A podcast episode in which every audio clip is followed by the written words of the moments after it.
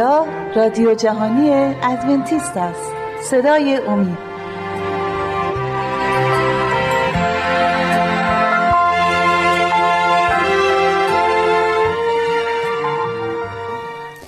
بینندگان و شنوندگان عزیز، به برنامه ما خوشبختی واقعی خوش آمدید. ما امروز مطالعه‌مون رو در کتاب متی در عهد جدید، کتاب مقدس، باب 5 آیه 10 ادامه میدیم. متی باب 5 آیه 10. اینجا نوشته شده: خوشا به حال زحمتکشان برای عدالت. ما برنامه پیش این قسمت کلامو مطالعه کردیم، زیرا ملکوت آسمان از آن ایشان است. خوشا به حال زحمتکشان، چرا؟ برای اینکه ملکوت آسمان برای اینشان است. این پاداشی که به دست میارن و اون ملکوت جایی که خدا هست. و هر جا خدا باشه اونجا ملکوت خداست، بهشته. وقتی که خداوند ما ایماندار میشیم، در قلب ما ملکوت خدا شروع میشه و ما وقتی به پاداشمون میرسیم او ملکوت رو با چشم خود میبینیم. الان با ایمان و درون زندگی میکنیم و درک میکنیم و یک روز نه تنها اینجور و بلکه در اون محوطه با چشممون می‌بینیم و زندگی می‌کنیم. ایمان ما به پایانش میرسه و مثل یک بچه که به دنیا میاد، ایمان ما می‌بینیم که کجا هستیم. یک زن حامله می‌دونه که بچه دار شده، وقتی بچهش به دنیا میاد بچه رو می‌بینه. ما هم الان با ایمان زندگی می‌کنیم و یک روز ایمان ما پاداشش رو به دست میاره. خب مطمئناً این ایمان دردناک نیست مثل یک زنی که بچه دار حامل است و بچه میزاهه 100%، ولی نمیتونم اونم بگم. واقعاً اگه فکر بکنیم، بخوایم واقعاً نگاه بکنیم، یک ایماندار سختی خواهد کشید و میشه مثال خوبی زد مثل یک زن حامله که درد میکشه و واقعاً آخرش بچه رو میبینه و عاشق بچه میشه. ما هم ایمانمون سختی و اینا خواهد بود و مثل یک زن حامله، ولی یک روز ایمانمون به پایان میرسه و ما در اون ملکوت با مسیح بدون درد و مریضی زندگی خواهیم کرد. خدا باید اجازه بده که سختی به ما بیاد و اگر اومد نترسین، چون ترس عذاب میاره و خود من یک انسان فانی هستم و بهتون میتونم بگم که ترس یک چیزی طبیعی در ما ولی کلام مقدس به ما یک قول میده. در کتاب اول رساله اول یوحنا باب 4 آیه 18 ما اینو میخونیم: در محبت خوف نیست، بلکه محبت کامل خوف رو بیرون میاندازد، زیرا خوف عذاب دارد و کسی که خوف دارد در محبت کامل نشده است. این ترسه. در محبت کامل ترسی وجود نداره. پس ما میتونیم بگیم که اگر مسیح رو ببینیم و قبولش کنیم، درون ما زندگی کنه، محبتش ترس رو از ما میگیره و در محبت ترسی وجود نداره. کسایی هستن که حاضر بودن برای مسیح بمیرن و جونشون رو حتی دادن. کسایی که جونشون دادن یا زندان افتن براش و مسیح نگهشون داشته. یک ایماندار مال مسیحه و مال خداست و کسی نمیتونه که اون ایماندار رو از دست اون بگیره. در کتاب یوحنا باب 10 با هم دیگه اینو میخونیم. یوحنا باب 10 با هم دیگه میخونیم آیه 27 تا آخر 30. آیه 27 تا آخر 30 کتاب یوحنا در عهد جدید باب 10 آیه 27 تا آخر 30. اینجا نوشته شده: گوسفندان من آواز مرا میشنوند و من آنها را میشناسم و مرا متابعت میکنند و من به آنها حیات جاودانی میدهم و تا به ابد هلاک نخواهند شد و هیچ کس آنها را از دست من نخواهد گرفت. پدری که به من داد از همه بزرگتر است و کسی نمیتواند از دست پدر من بگیرد. من و پدر یک هستیم. پس چی مسیح اینجا میگه؟ ما گوسفندانش رو میشناسه و ما آواز اون رو میشنویم و دنبالش میریم و میگه ما رو کسی نمیتونه دستش بگیره، هیچ کس. حتی در اون لحظه‌های ناامیدی که فکر میکنیم که دیگه مسیح باهمون نیست، بدونیم که باهاش باهمون هست، بدونیم که در دستاش هستیم، بدونیم که شیطان نمیتونه ما رو ازش جدا کنه. مسیح با ایمانداران خواهد بود. درد شما امروز چیه؟ مریضی، درد، هر چی میخواد باشه، در خطر که هستین، بدونی که کسی نمیتونه دست مسیح شما رو بگیره. ما باش خواهیم بود، برای اینکه اون قول داده که ما رو هرگز ول نخواهد کرد. هر موقعی که با ما نخواهد بود که ما عمدن دست از قصی بخوایم گناه کنیم، بریم دنیا و شیطان رو خدمت کنیم و خدا نکنه که اتفاق بیفته و ما باهاش بمونیم. شخصیت مسیح در این یک ایماندار خودش رو نشون میده بیشتر و بیشتر. شخصیت مسیح اینه. یک ایماندار میتونه در دلتنگی به جلال آینده نگاه کنه. یک ایماندار با پولس رسول خادم منجی ما میتونه در مثل در رومیان 8:18 اینو بگه. رومیان 8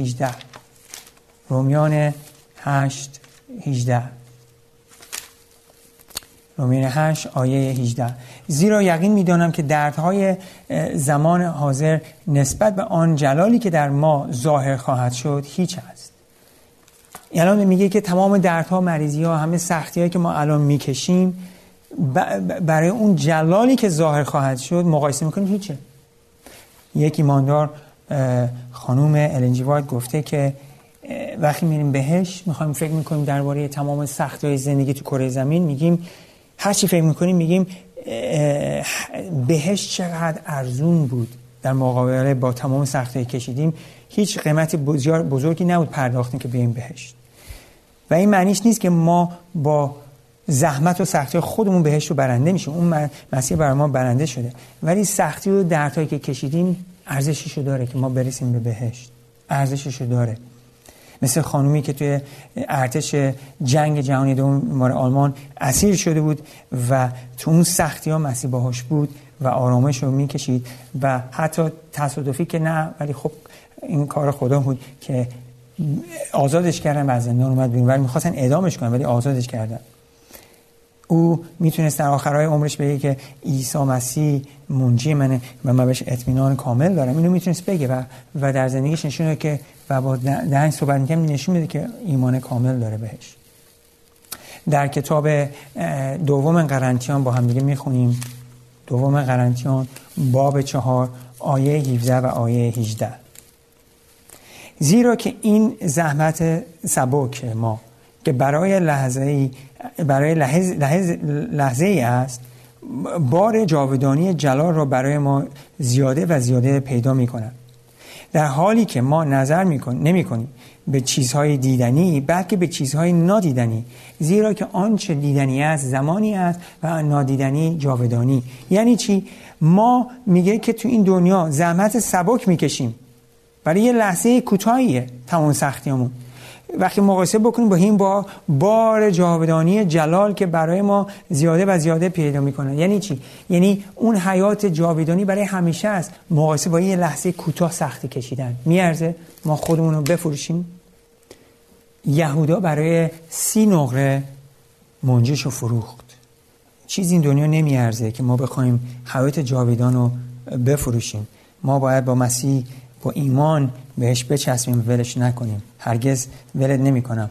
مثل یعقوب که در عهد عتیق در دعا با خدا گلاویز شد و گفت من ولد نمی کنم که تا من برکت بدی. این یه کاری گناه نکرد چون میدونست کاملا گناهکاره و گناهاشو اعتراف کرده بود. اگه در گناه میخواست این کار بکنه همون لحظه خدا نابودش میکرد، ولی گناهاشو اعتراف کرده بود و عیسی با خونش تمیزش کرده بود و حیات جاودان رو داشت و خدا بهش برکت داد. ما باید ببینیم که هیچی تو این دنیا سختیه که میکشیم مقایسه میتونیم بکنیم با اون برکت بزرگ. رومیان در کتاب رومیان 8 ما با هم میخونیم برکت هایی که به دست خواهیم آورد. رومیان 8 از آیه 31 تا آخر 39 با هم دیگه اینو میخونیم: پس به این چیزها چه گوییم؟ هرگاه خدا با ما است کیست به ضد ما؟ او که پسر خود را دریغ نداشت بلکه او را در راه جمع ما تسلیم نمود، چگونه با وی همه چیز را به ما نخواهد بخشید؟ کیست که بر گزیدگان خدا مدعی شود؟ آیا خدا که عادل کننده است؟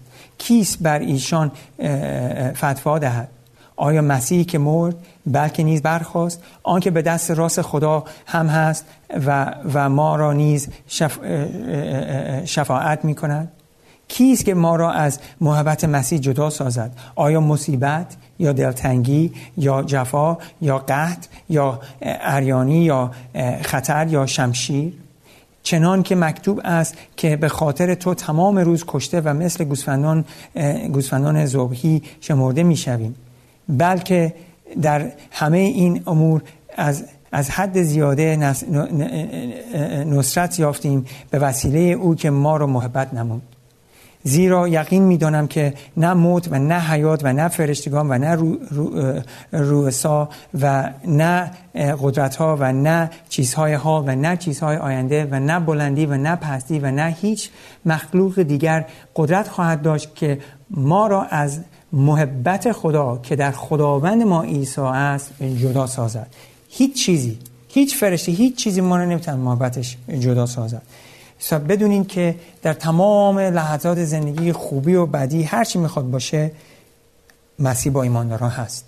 کسایی هستن دنیا خوش میگذرونن، مسیح رو نمیشناسن، بدی هم میگذرونن، مسیح رو نمیشناسن، ولی نشناختن مسیح همیشه دردآور و پر از افسردگی و تاریکی است. ما هم ایمانداران میتونیم در خوبی و بدی باشیم، ولی با مسیح هستیم. این فرقشو، اینو درک کنید، چون این مهمه درک کردنش.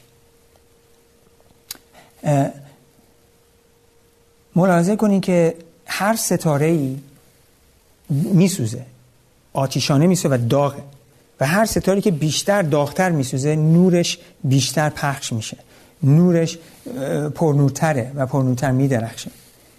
و همینجور ایمانداران در سختی و عذاب ممکنه باشیم، ولی بیشتر برای مسیح، برای منجیمون میدرخشیم و او جلال میگیره و ما به اون نزدیکتر میشیم، چون اونم سختی کشید و ما میشیم با همدیگه یک شریک باهاش در دردها و غمهاش.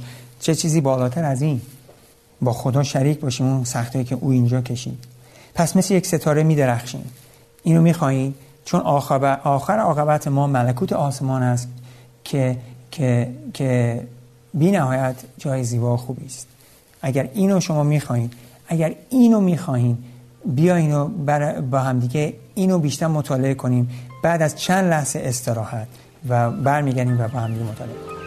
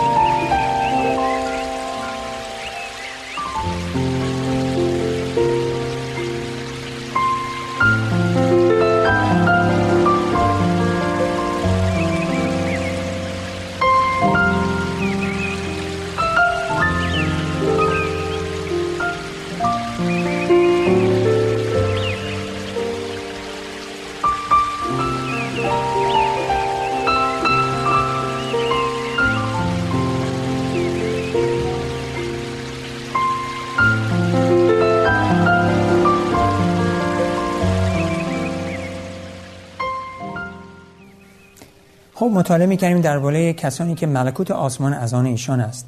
این زحمتکشان او ملکوت رو به دست میارن. یوحنا 15:2 اینو میگه، چون مسیح خودش زحمت کشیده و سختی کشیده، اینو برای ما فاش میکنه. یوحنا باب 15 آیه 20، به خاطر آرید کلامی را که به شما گفتم، غلام بزرگتر از آقای خود نیست.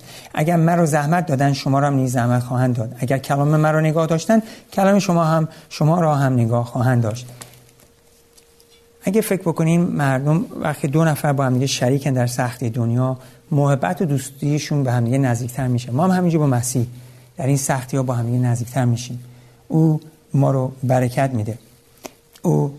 اگه اون سختی کشیده، ما هم خواهیم کشید، ولی با ما خواهد بود. ما تنها نخواهیم بود. او رو صلیب تنها بود. او در باغ تنها بود وقتی که برای گناه ما عذاب کشید، ولی ما تنها نخواهیم بود. او باید تنها میشد که ما زنده بمونیم. او باید میمرد که ما زنده بمونیم. او سختی کشید که ما تنها نباشیم. او تنها شد که ما تنها نباشیم. در کتاب مکاشفه، آخرین کتاب عهد جدید در کتاب مقدس، خداوند چند تا آیه برای ما آشکار کرده که خیلی مهمه، فکر کنم درباره این ملکوت ما با هم دیگه بخونیم. میریم در کتاب مکاشفه، میخونیم باب 7 آیه 13 تا آخر 17. هم درباره این ملکوت صحبت میکنه و هم درباره اون زحمتکشان. باب 7 آیه 13 تا آخر 17. و یکی از پیران متوجه شده به من گفت این سفید پوشان کیانند و از کجا آمدند؟ من او را گفتم خداوند تو میدانی. مرا گفت ایشان کسانی میباشند که از عذاب سخت بیرون میآیند و لباس خود را به خون بر شستشو کرده سفید نمودند. از این جهت پیش روی تخت خدایند و شبان روز در هیکل او وی را خدمت میکنند و آن تخت نشین خیمه خود را بر ایشان برپا خواهد داشت و دیگر هرگز گرسنه و تشنه نخواهند شد و آفتاب و هیچ گرما بر ایشان نخواهد رسید، زیرا بره‌ای که در میان تخت است ایشان خواهد بود و به چشمه های آب حیات ایشان را راهنمایی خواهد نمود و خدا هر اشکی را از چشمان ایشان پاک خواهد کرد. آخر عاقبت اونایی که زحمت میکشن برای عدالت خدا، برای بزرگی خدا، اسم او و احکام او، شریعت او، با ایمان آخر عاقبتشون در بهشته. ولی اونایی که میگن ما میترسیم، نمیخوام، آخر عاقبتشون در آتش جهنم خواهد بود. اینو من نمیخوام جوری بگم به ترس بیارم، ولی واقعیت که باید درک کنیم. چرا نه حیات جاودان رو به دست بیاریم و برای همیشه اشکامون پاک شه و دیگه درد و مرزی نداشته باشیم. در باب 15 همون کتاب مکاشفه، باب 15 میخونیم آیه 2 و 3. اینجا نوشته شده و دیدم مثال دریایی از شیشه مخلوط به آتش و کسانی را که بر وحش و صورت او و عدد اسم او غلبه می‌یابند و بر دریای شیشه ایستاده و بربطه‌های خدا را به دست گرفته، سرود موسی بنده خدا و سرود بره را میخوانند و میگویند عظیم و عجیب است اعمال تو ای خداوند، خدای قادر مطلق. خدا عدل و حق است، قادر مطلق، عدل و حق است راههای تو ای پادشاه امتها. و اینجا ما میخونیم که اینهایی که اونجا وایستادن جلوی خداوند کسایی هستند که اعمال خداوند و کارهای خداوند رو انجام دادن روی شیشه، اون دریای شیشه که مخلوط به آتش هست، یعنی حضور خداوند، اونجا وایسادن و روی وحش و صورت او و عدد اسم او غلبه پیدا کردن و دریافتن و میتونن اونجا خدا رو برای همیشه سجده کنن. آیا شما دوست دارین در این ملکوت خدا باشید؟ در یوحنای همین کتاب مکاشفه که دستنویس یوحنا هست، می‌ریم با هم دیگه به باب 21 و اونجا از آیه 1 من واسهتون بخونم.